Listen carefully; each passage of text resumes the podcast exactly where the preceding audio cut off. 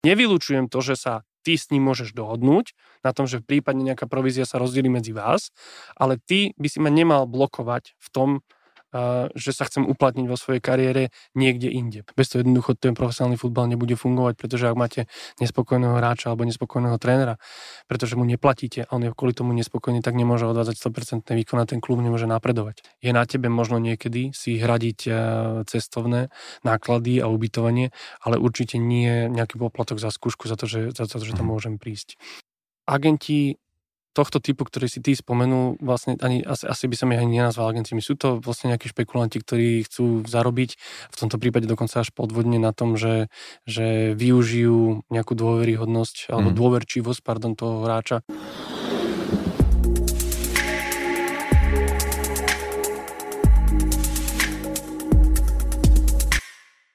Ahojte, uh, vítam ťa pri ďalšej časti podcastu za hranou výkonu. A moje meno je Lukáš Tecák a som profesionálny mentálny tréner a pracujem uh, s profesionálnymi klubmi, hráčmi. A tento podcast uh, vznikol v spolupráci s Uniou futbolových profesionálov, a teda UFP a hosťom tejto epizódy je Peter Lukášek a je to špička, a že skutočná špička a dozviete sa aj prečo, v oblasti športového práva. A externý konzultant uh, Unie futbolových profesionálov. Peťo, ahoj. Ahoj, ďakujem za pozvanie.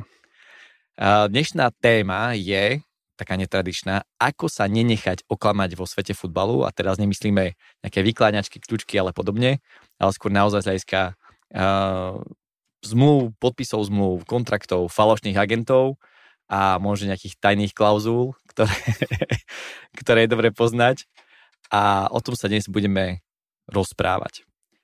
Ale predtým, ako sa pustíme do tejto témy, chcem poukázať na to, že vlastne prečo, Peťo, patríš medzi tých najlepších na Slovensku, môže jedným z najväčších odborníkov v rámci danej problematiky. A to je to, že v roku 2021 veľké uznanie si dosiahol to, že medzinárodný úspech pre slovenský futbal a najmä pre uh, prof, profesionálnych hráčov a to, že od 1. októbra 2021 si bol na obdobie 4 rokov vymenovaný za člena sudcu FIFA Dispute Resolution Chamber, teda FIFA komory pre riešenie uh, sporov, musím to čítať, lebo to by som z toho nevyšiel. A teda uh, si súčasťou pri rozhodnutiach všetkých medzinárodných sporov, uh, ktoré sa týkajú medzi hráčmi a klubmi, alebo medzi klubmi navzájom.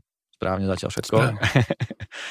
a si jedným vlastne z prvých členov, je to také historické prvenstvo, si prvým členom, jedným z prvých členov um, z toho sovietského bloku, alebo teda z našej východnej Európy.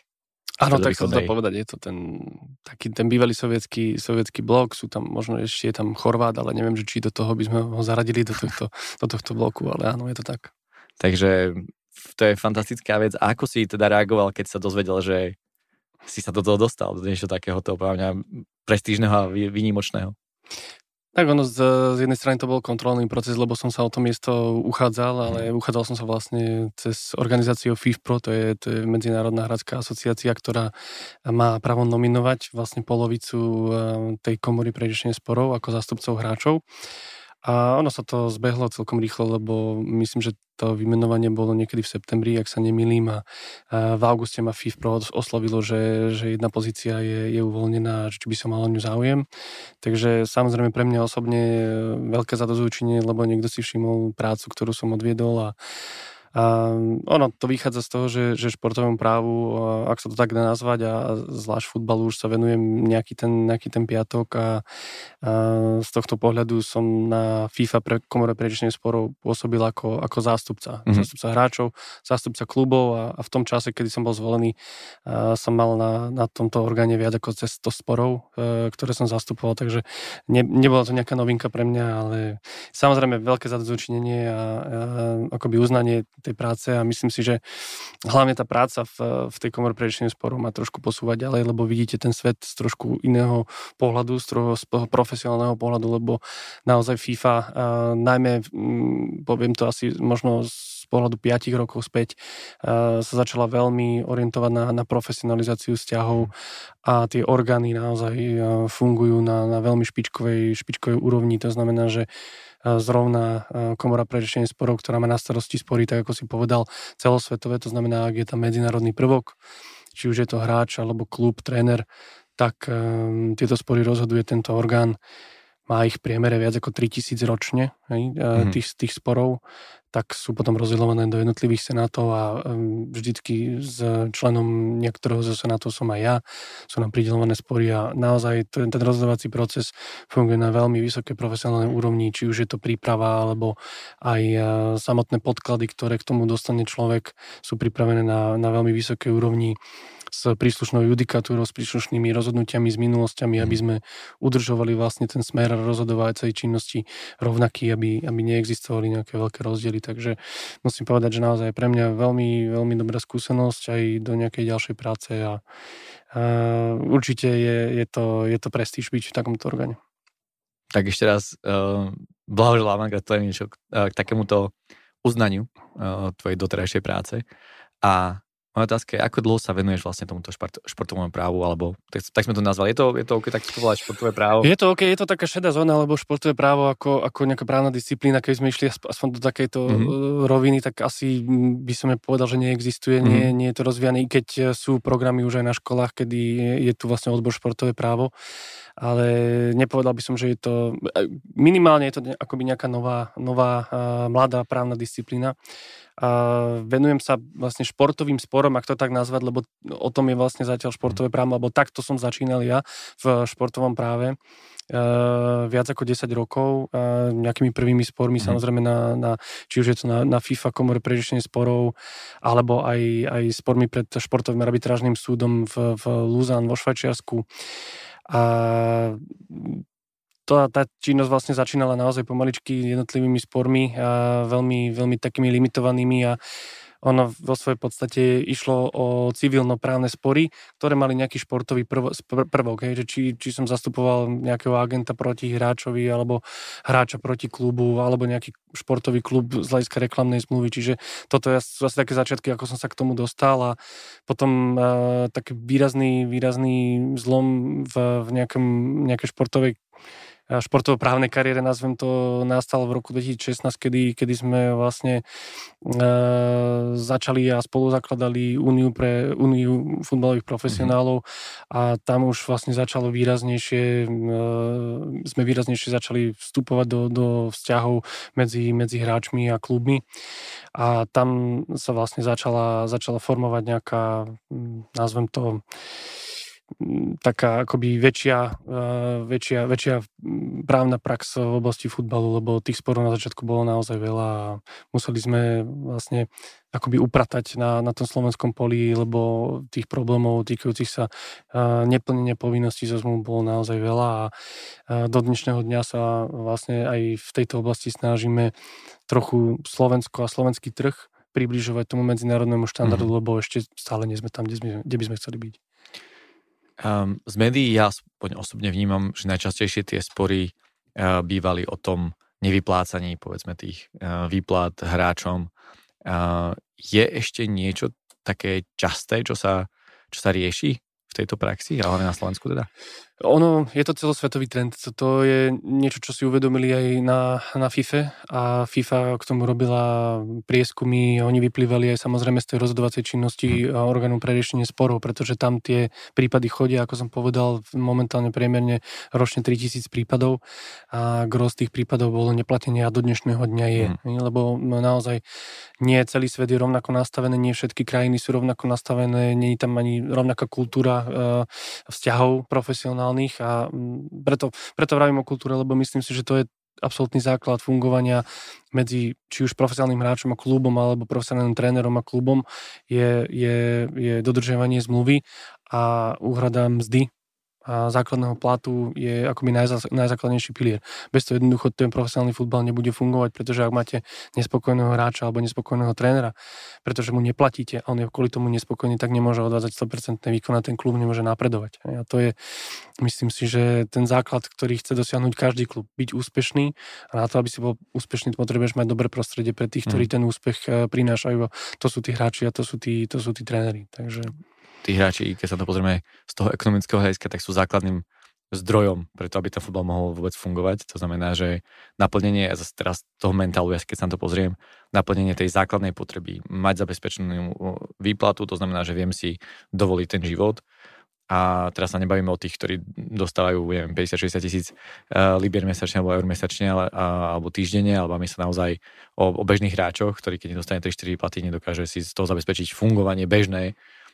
Takže potom ťažko môžem podávať výkon, keď ja riešim vôbec to, že či mám na nájom alebo nemám na nájom.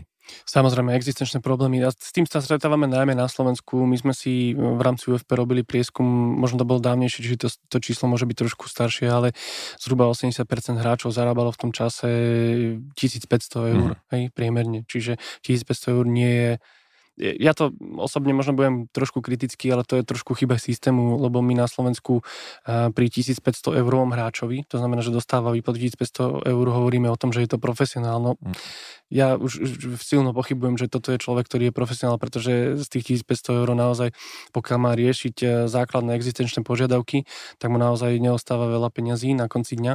A ak má živiť e, rodinu a ďalší, ďalších ľudí okolo seba, tak proste nemôžeme hovoriť o profesionálnom futbalistovi. Napriek tomu, že 1500 eur není veľa ani málo, je to relatívny pojem alebo relatívna suma, ale mm, mali by sme si aj na Slovensku trošku uvedomiť, že, že ten profesionálny futbal si vyžaduje trošku viac toho.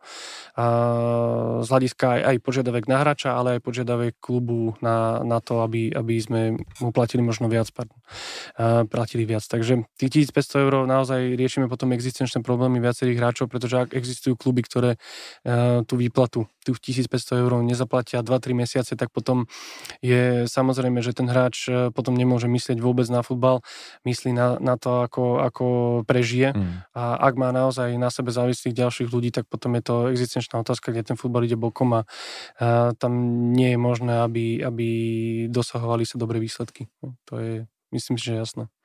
A k tomu všetkému tá futbalová kariéra nie je taká, že môžeme robiť do 70 80 že áno, takže mala by byť súčasťou tej výplaty aj to, že viem si z toho niečo minimálne ušetriť na obdobie, keď skončím tú kariéru. Samozrejme, tí futbalisti by mali rozmýšľať nad tým, nad tým, čo po kariére, keď sa o tom môžeme rozprávať, ale je tam viacero faktorov. Takže aj tá budúcna nejaká spotreba, aj tá súčasná a s tým existenčné problémy, ako si povedal, keď na to je napojených uh, nejaké ďalšie osoby, uh, detská manželka, tak je to, je to o to náročnejšie určite. No a keď sa teraz pozrieme na na to, ako funguje, to sme povedali, ako funguje slovenský futbal. A teraz pozrieme sa, akby, ako fungujú môže agenti. Čo je ďalšia taká pre mňa zaujímavá téma. A myslím, že to bolo v roku 2019, tak prestížný športový magazín The Athletic spomenul v neúplne ideálnej situácii práve slovenského uh, agenta, dávam to do veľkých úvodzoviek, tí, čo to len počúvate, uh, istého Martina Kojša, ktorý oklamal v tej dobe 18-ročného angličana Joa Breta a súbil mu skúšku v portugalskom klube eh, Belenenses. A keď však dostal zálohu 910 libier, prestal komunikovať. A žiadna skúška sa potom vlastne nekonala. Postupne sa ukázalo, že vlastne tých prípadov bolo oveľa, oveľa viac s týmto, s týmto pánkom. A je to fascinujúce pre mňa v dnešnej dobe, že je možné vôbec naletiť na takéto niečo, aj keď zároveň si poviem, že veď aj ja som určite niekedy naletel niekomu v živote, takže asi to nie je také úplne, akože to bolo viacero ľudí, nie je to také až prekvapivé. A teda ako odhaliť toho falošného futbalového agenta? A skús nám povedať také z tvojej skúsenosti, že čo sú tie red flags takzvané, alebo to podozrivé správanie, pri ktorom by sme už mali byť trošku viac ostražití, že tak toto, toto je veľmi podozrivé. No, ono, zase to, čo som spomenul, je, že na FIFA si dali veľký pozor a momentálne je to, je to otázka veľmi čerstvá, lebo v oktobri sa menili predpisy týkajúce sa um, futbalových agentov, kde sa naozaj sprísňovali podmienky a ja tam nerad nazývam, že sprísňovali podmienky, oni sa profesionalizovali. Mm.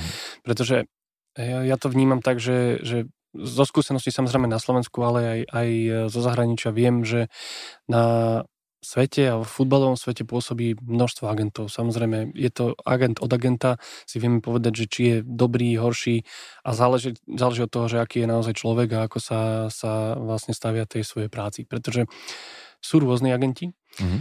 a agenti tohto typu, ktorý si ty spomenul, vlastne ani, asi, asi by som ich ani nenazval agentmi. Sú to vlastne nejakí špekulanti, ktorí chcú zarobiť, v tomto prípade dokonca až podvodne na tom, že, že využijú nejakú dôveryhodnosť alebo mm. dôverčivosť pardon, toho hráča, ktorý, ktorého, ktorého oslovia. Čiže za mňa ten, ten systém by mal byť zakladaný alebo vyskladaný na, na určitých vlastne krokoch, ktoré ten hráč by si mal v prvom rade skontrolovať predtým, ako, ako akokoľvek začne spolupracovať s nejakým agentom. Tým prvým krokom je, že by to mal byť agent, človek, ktorého si dokážem preveriť, mm-hmm. ktorý má nejakú históriu, ktorý je niekde zapísaný. Čiže hľadám si znovu registráciu vo FIFA. Momentálne od uh, oktobra tohto roku uh, sa všetky, všetky skúšky alebo vlastne agentovské licencie budú vydávať uh, uniformne cez, cez FIFU. To znamená, že každý agent by sa mal, by mal byť schopný sa preukázať tým, že má FIFA licenciu lebo akýkoľvek iný agent, ktorý tú FIFA licenciu nemá, sa preukázať nemôže a nemôže ani, ani robiť žiaden transfer. Hej? Vieme, vieme tento link pridať potom možno, že do komentárov niekde? K tomu... Vieme, neviem, že či priamo link, mm-hmm. lebo nie som si istý, že či FIFA už zverejnila nejaký zoznam, mm-hmm. zoznam agentov. Viem, že to robia Národné asociácie, mm-hmm. čiže Slovenský futbalový zväz má, má aj okay. na, na svojej stránke zverejnený. Neviem, do akej miery je updateovaný, pretože momentálne sa robili nové skúšky, mm-hmm. takže to nie som si úplne istý, ale samozrejme link tam je. Čiže tie, tie, tie kroky, aby som sa k tomu vrátil, je samozrejme preveriť si. Mm. Dneš, v dnešnej dobe uh, už tí mladí, mladí chalani majú všetky možné sociálne siete, kde si vedia preveriť, či už je to stránka agenta, či už sú to nejaké uh, sociálne kanály, uh, na ktorých si viem preveriť, že, že ten agent existuje, má nejakých hráčov zistím, že možno nejaký hráč hrá v mojom okolí, nie je najmenší problém ho kontaktovať dneska cez, cez sociálne siete a opýtať sa hej, na nejakú skúsenosť a preveriť si tým pádom, že ten agent je dobrý, uh, aké má kontakty a podobne. Uh, že či vôbec niekedy niečo niekomu sprostredkoval a tým pádom si viem aspoň do istej miery zhodnotiť, že, že či, to je, či to je hráč, teda, pardon, či to je agent, ktorý, ktorý mi naozaj vie pomôcť v mojej kariére, lebo to by mal byť základný, základný cieľ toho hráča, prečo si vlastne objednávam v úvodzovkách služby, služby agenta a využívam ich.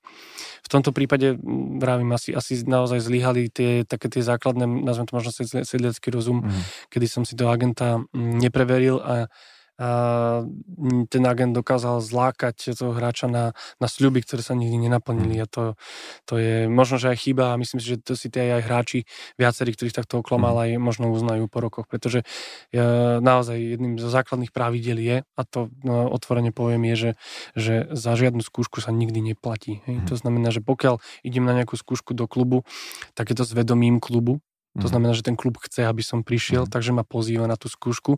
A samozrejme, je na tebe možno niekedy si hradiť e, cestovné náklady a ubytovanie, ale určite nie nejaký poplatok za skúšku, za to, že, za to, že tam mhm. môžem prísť.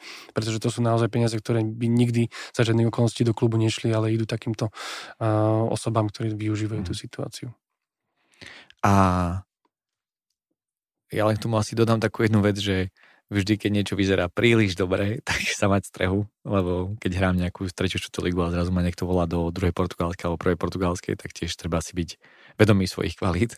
Takže nejaké také kritické myslenie základné, ako povedal sedliacký rozum, je v tomto prípade veľmi dôležité. A je z tvojej skúsenosti um, akoby v rámci tých vzťahov medzi agentmi a hráčmi je niečo, čo sa e, opakuje často, čo riešite v rámci možno nejakých aj sporov, že je niečo nejasné? Ani nie tak nejasné, ale ide o to, že, že ako, ako som spomenul, sú agenti a agenti. Mm. Povedzme si otvorene, ne, netreba možno hádzať všetkých do jedného vreca, mm. ale tá skúsenosť aj, aj z rozhodovania sporov, aj s tým, že, že, že pôsobím ako právnik, externý právnik, poradca UFP, kde sa stretávam s tým, že sa na nás hráči obracajú. Aj s problémami nielen s klubmi, ale aj, ale aj s agentmi. Peťo, prosím ťa, mám tu takúto zmluvu s agentom, on mi hovorí, že sa to nedá zrušiť a čo s tým? On mi nič nedohodol, nič mi nehľadá, mm. a ja chcem odísť z tohto klubu a nemám, nemám ako, lebo on mi hovorí, že, že mám exkluzívnu zmluvu.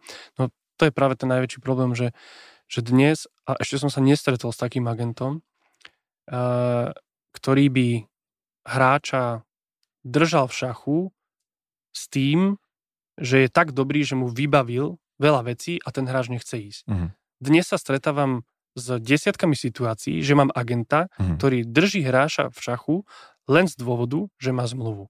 Čiže argument nie je, že no ale zostan so mnou, lebo ja som ti pripravil, vybavil som ti, že môžeš ísť tam, tam, tam. Nie. Argument je ten, že zostan som, musíš zostať so mnou, lebo máme exkluzívnu zmluvu. Mm-hmm.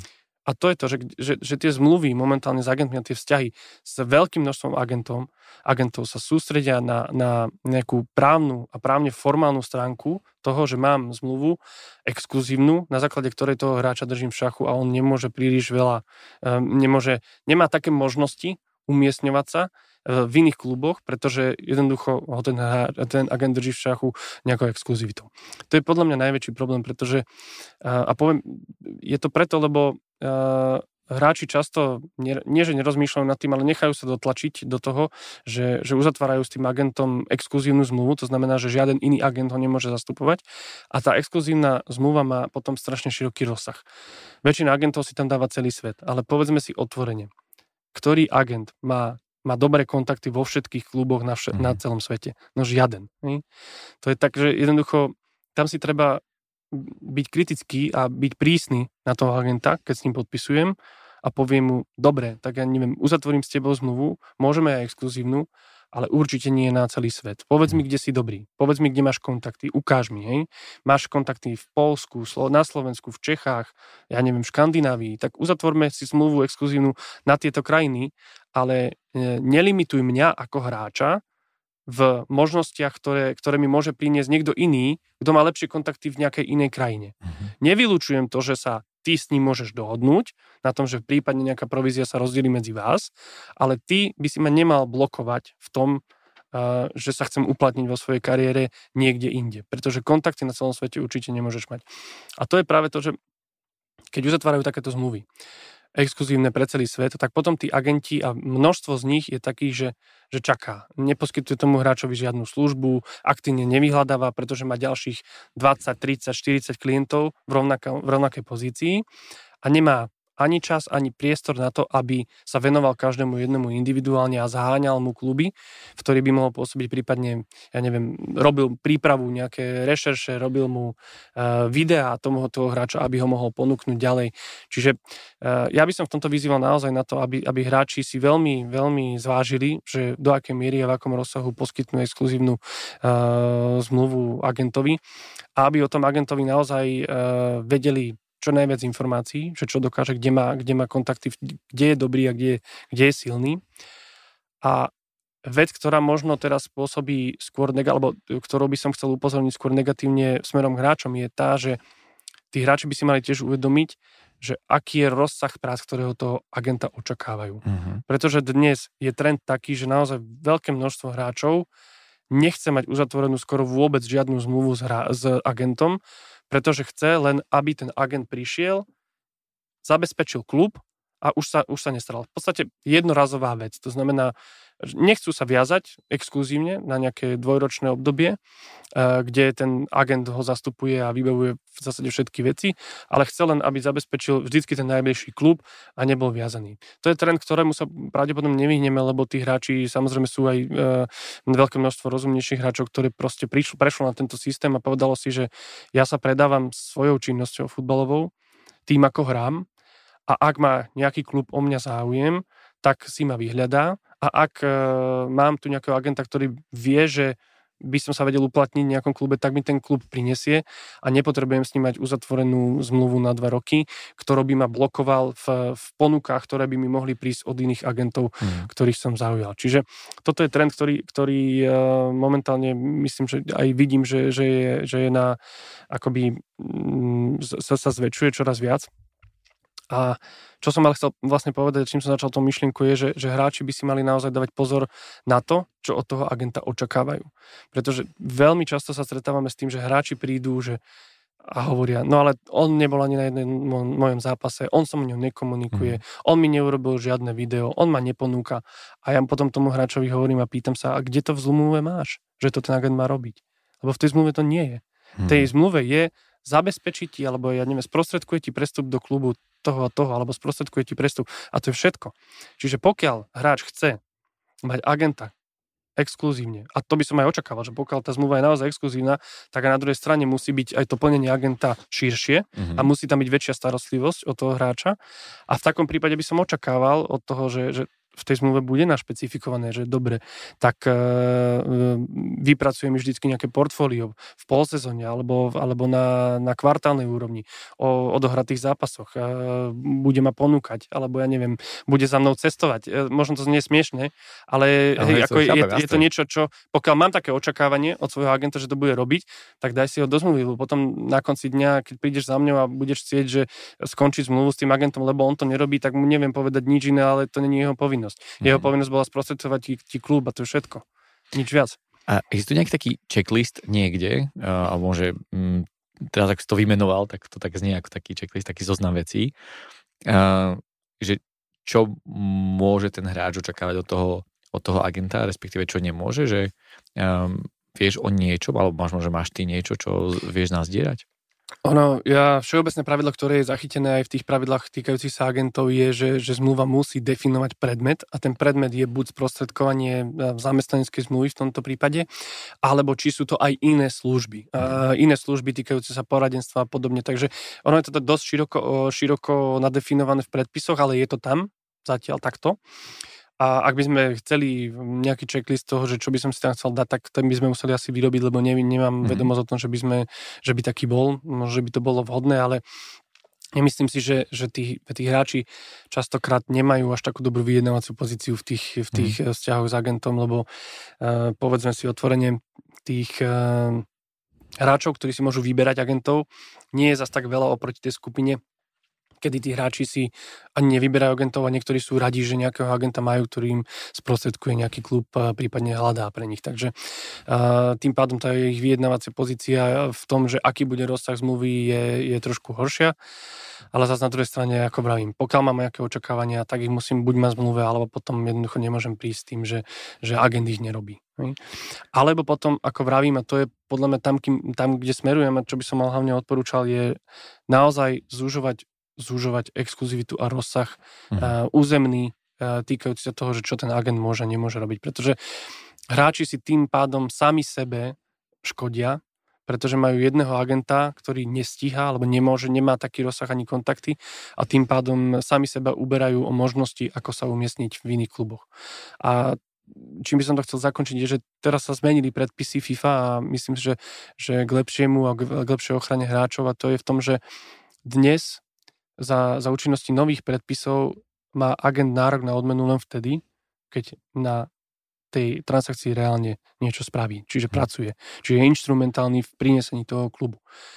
Alebo trend aj za minulé obdobie bol taký, že, že dnes mali agenti práve a na tom v úvodzovkách, nie, neberte ma doslovne, ale v úvodzovkách vydierali tých svojich hráčov, že no ty nemôžeš žiadneho iného agenta. Ty si to nemôžeš vybaviť sám, lebo máš exkluzívnu zmluvu so mnou a máš tam zmluvnú pokutu a zaplatíš mi ju, lebo e, ja mám byť ten exkluzívny. To je práve to, že kde to mňa, mňa ako advokáta to, to obzvlášť e, trochu, trochu škre, pretože e, klient, alebo vzťah advokáta a klienta má byť o dôvere. Mm-hmm a o tom, že, že chcem spolupracovať s tým človekom, pretože viem, že mi dokáže pomôcť.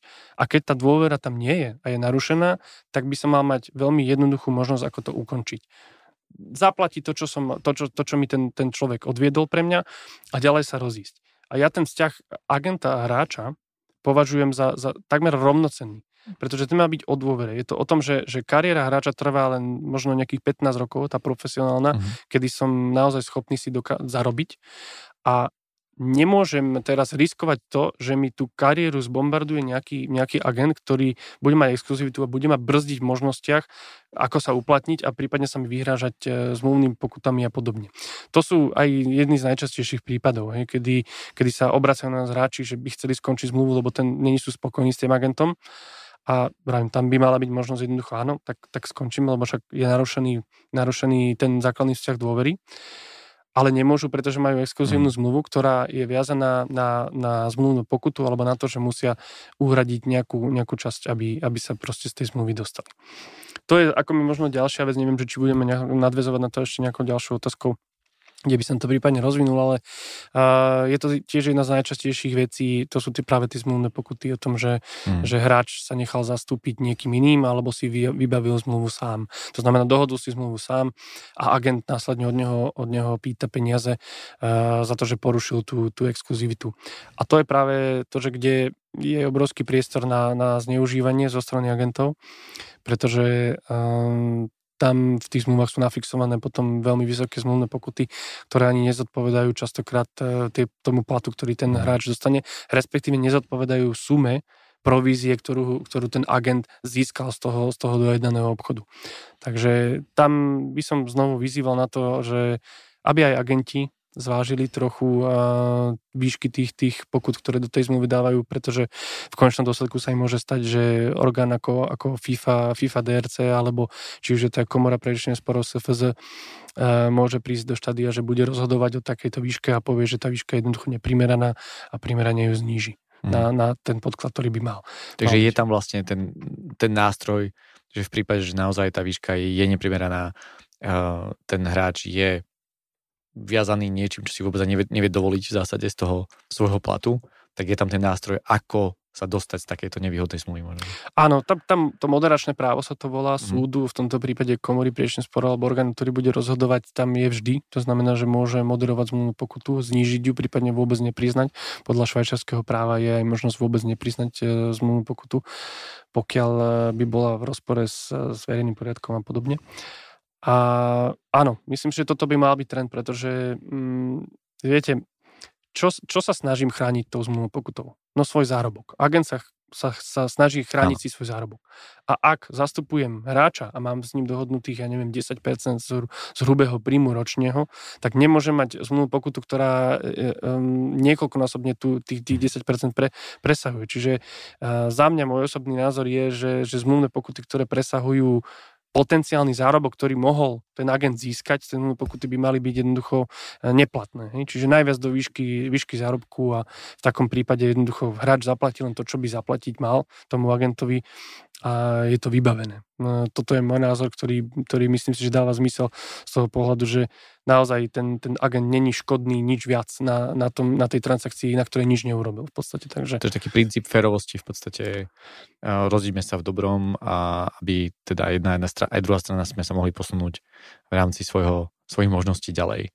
A toto je, toto je pre mňa um, zase ja pozerám na to z toho mentálneho nastavenia, že keď som niekde vyslovene e, uväznený v nejakom vzťahu, ktorý je nefunkčný, tak tá miera frustrácie e, narastá v podstate každým dňom e, exponenciálne. A, a potom logicky ten hráč je nespokojný, chce sa posunúť, nemá sa ako ďalej posunúť ten výkon opäť. Je mu veľmi možné, že ide ďalej, stále teda klesá a má vplyv práve takáto nevýhodná zmluva, lebo zase bavíme o tom, že mám ten strach, že no a teraz budem musieť zaplatiť tú pokutu napríklad, ktorú tam, tam mám napísanú, lebo proste som si vybavil ten, ten nový klub a teraz musím toto riešiť a ako to vyrieším a som v tom strachu, zase existenčný strach do toho, do toho vchádza. Takže viem si predstaviť, že to je veľmi náročné a preto si myslím, že je veľmi dôležité, aby hráči vedeli, že existuje spôsob, ako toto sa dá vyriešiť. Aby nemali pocit, že som na to sám a nemám sa na koho obrátiť. Takže vravel si, že na Slovensku je to pod Slovenským futbalovým zväzom. Arbitra, komora pre riešenie sporov. Komora pre riešenie sporov.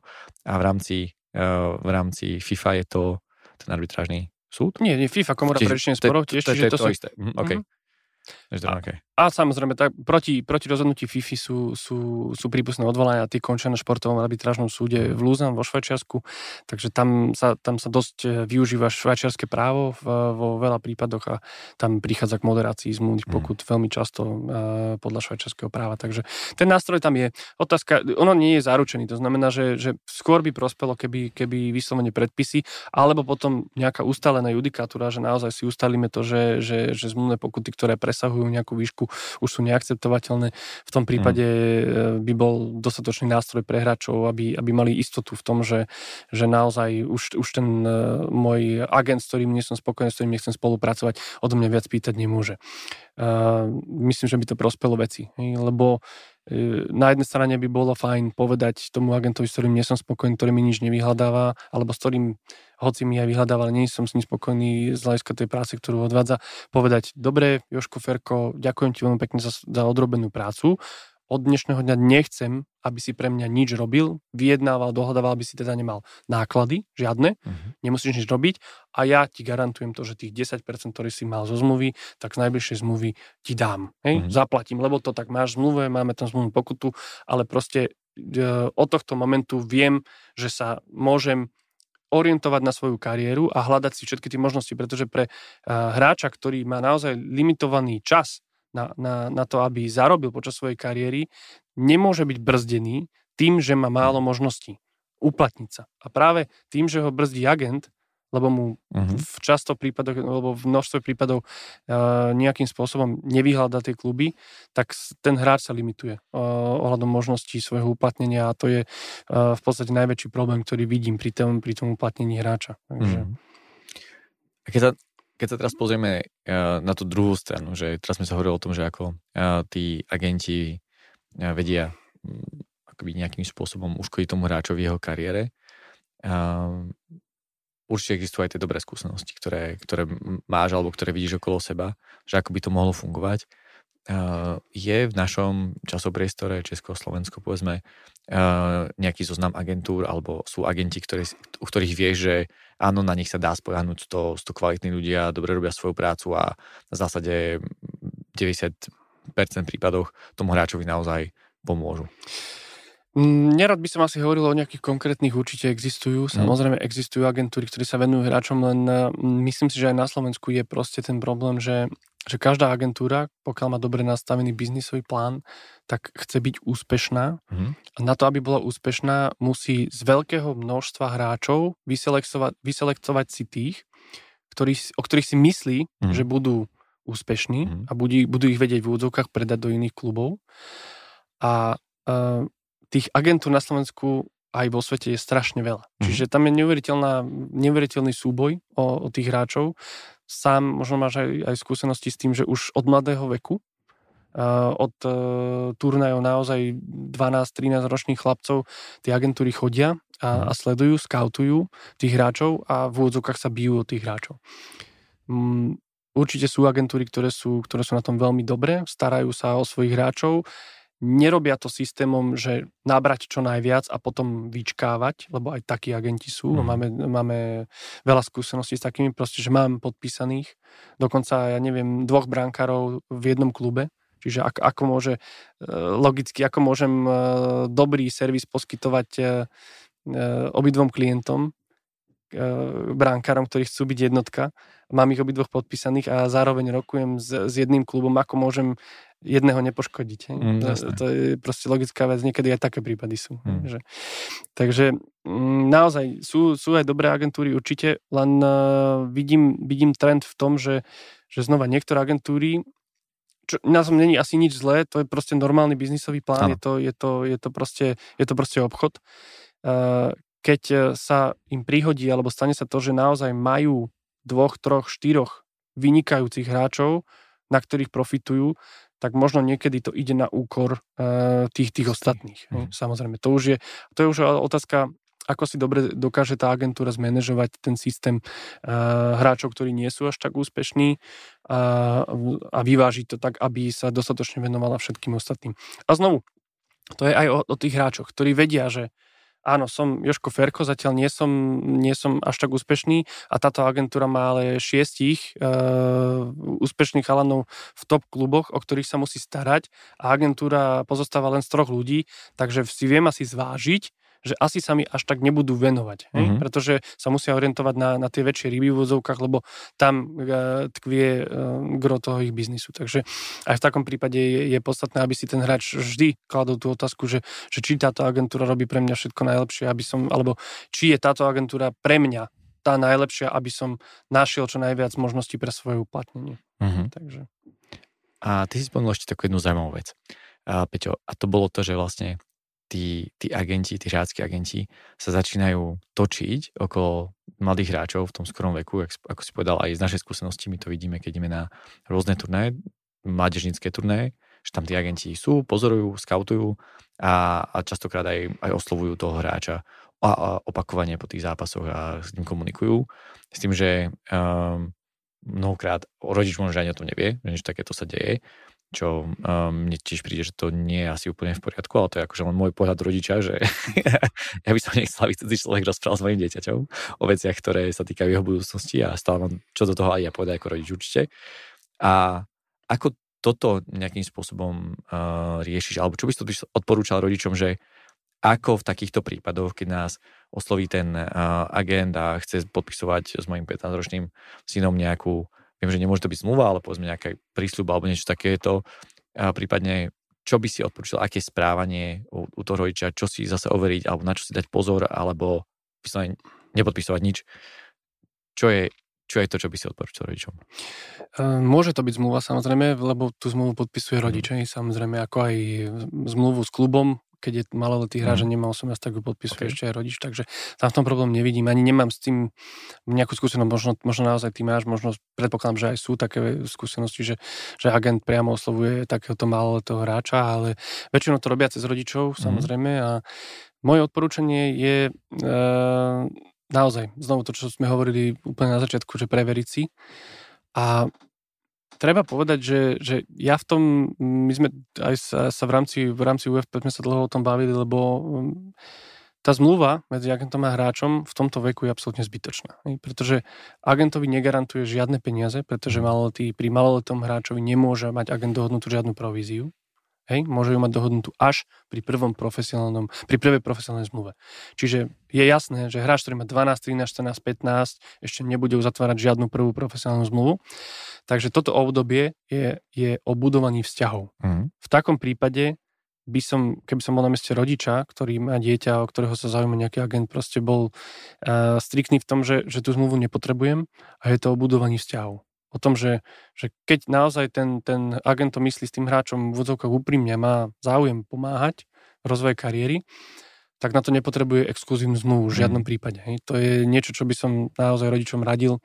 Nie je na to dôvod, aby ste v tomto veku pre hráča, e, hráča zavezovali nejakou exkluzívnou zmluvou, z ktorej sa potom nebude vedieť dostať a v ktorej budú možno aj neplatné klauzuly, ale ktoré budú v určitom momente ohrozovať vaše rozhodnutia v budúcnosti. Hej? Lebo e, niekedy naozaj sa stretávate s tým, že sú tam nejaké zmluvné pokuty alebo nejaké...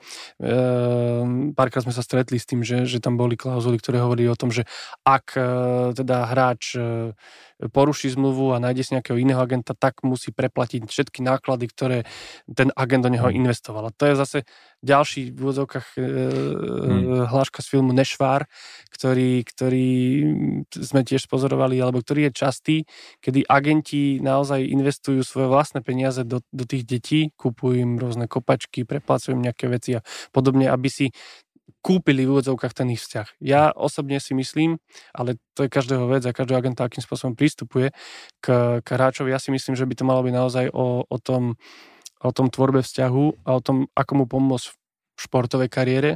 To znamená usmerniť ho, čo robí zle, čo robí dobre. Usmerniť ho v tom, že, že teraz si možno prerastol tento klub, bolo by dobre sa posunúť a skúsim ti, ti pozrieť nejakú skúšku v lepšom klube, kde, kde naozaj viem, že majú dobré prostredie, viem, že majú dobrého trénera, ktorý ťa niekde posunie, lebo ono to nie je len o tom posunúť ho do dobrého klubu. To hráča niekedy treba posunúť možno, že aj do, uh, možno na, na papieri horšieho klubu, ale kde má veľmi dobré zázemie na to, aby vedel rozvíjať ten svoj talent. Čiže v správnom čase do správneho miesta, kde má správneho človeka, ktorý sa mu bude venovať na, ten, na rozvoj toho jeho talentu. Takže uh, naozaj by som si v prípadoch rodičov ako za cieľ dal budovanie vzťahu viac ako, ako nejaký formálny, formálny kontrakt, ktorý, ktorý má, mm, mi zaručuje nejakú exkluzivitu v, v nejakej, nejakej agentúre. Je nejaká krajina, ktorá práve v týchto oblastiach tohto športového práva a to, ako funguje v oblasti a, ochrany hráčov a aj klubov samozrejme a týchto vzťahov, je vzorom, ktorý to robí, ktorá krajina to naozaj má dobre nastavené?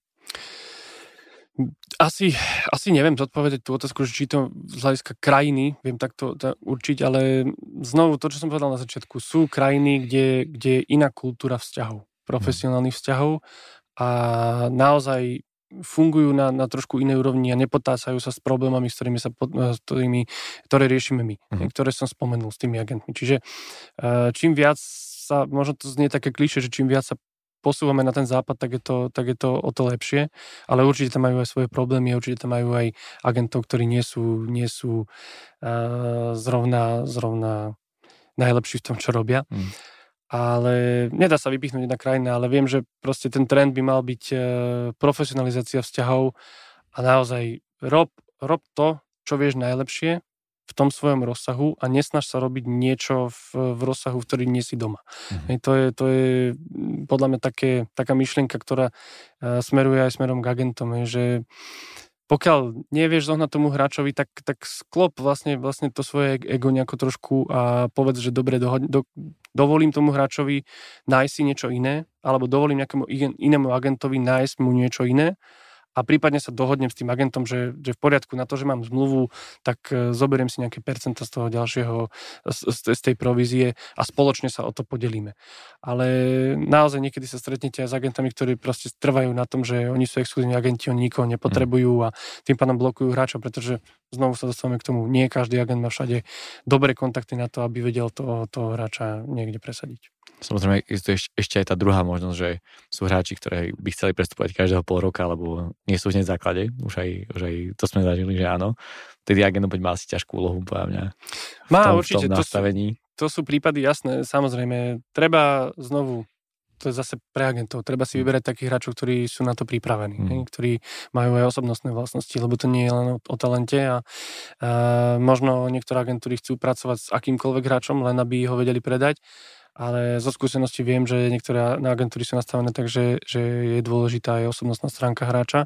Uh-huh. a hráč môže byť akokoľvek dobrý, pokiaľ nie je uh, dobrá osobnosť, tak ten agent to nechce, lebo, lebo vie, že v určitom momente kariéry s ním bude mať problém, ktorý nechce riešiť samozrejme. A to to myslím, že, že je normálne a klobúk dole pred takými agentmi, ktorí dokážu povyšiť tú ľudskú stránku vzťahu s hráčom na nejaký profit, ktorý, ktorý by mohli z toho hráča mať.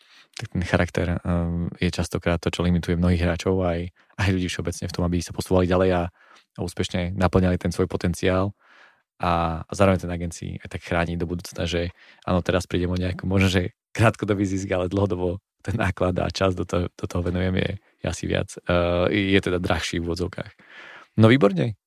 Um, Peťo, ja ti veľmi pekne ďakujem za veľmi otvorený rozhovor aj to, čo všetko, čo sme prebrali a tvoje skúsenosti a odporúčania či rodičom, či hráčom, či aj smerom ku agentom, že môže ako to robiť lepšie tak, aby uh, bola tá symbióza medzi hráčmi, klubmi, agentami, aby naozaj tých sporov ste mali čo najmenej, aj keď to znamená menej práce pre teba, ale je to ten cieľ, aby, aby sme vedeli spolu vychádzať. A ja mám takú jednu poslednú otázku, pýtam sa to každého, takže pýtam sa to aj teba. A to je to, že predstav si, že máš tu možnosť na majstrovstvách sveta, na tej veľkej plošnej obrazovke dať nejaký jeden odkaz uh, futbalovému svetu a svetu ako takému. Čo by to bolo? Ja som, sledujem tie podcasty, takže viem, že sa to pýtaš každého, ale uh, ja by som si možno požičal myšlienku od, uh, od Blažia Veščaka, ktorý to spomenul v jednom rozhovore mm. a to je to, že ja by som si veľmi prijal, aby ľudia, ktorí chodia na futbal, si neprišli riešiť svoje vlastné frustrácie mm. na futbal a prišli, prišli za zábavou, ako chodia do kina, do divadla, pretože naozaj futbal je, je, je zábava, je to kultúra, za ktorou prídeš. To znamená, že veľmi by som si prijal, keby prišli si na futbal oddychnúť, nie si zanadávať a niekoho uraziť, aby neriešili, či je niekto lesbička, gay, či je mm. niekto čierny, biely, rúžový, a aby sa prišli proste zabaviť a mm, po zápase sa vedeli usmiať jeden na druhého, poblahoželať e, víťazovi a, a pochváliť e, toho porazeného a neriešiť naozaj tie frustrácie a neprenášať si frustrácie z domu niekde, kde, kde nepatrí, jednoducho to nepatrí, pretože myslím si, že všetci futbalisti, ktorí, ktorí hrajú, futbalisti či futbalistky, ktorí vystupujú na tých trávnikoch, jednoducho chcú odviesť to najlepšie, chcú zabaviť divákov, chcú podať čo najväčší výkon a nechcú sa naozaj zaoberať vecami, ktoré s tým futbalom nesúvisia a tie na ten futbal nepatria. Tak, ďakujem veľmi pekne. Mne napadla pesnička Imagine od uh, Johna Lennona pri tomto.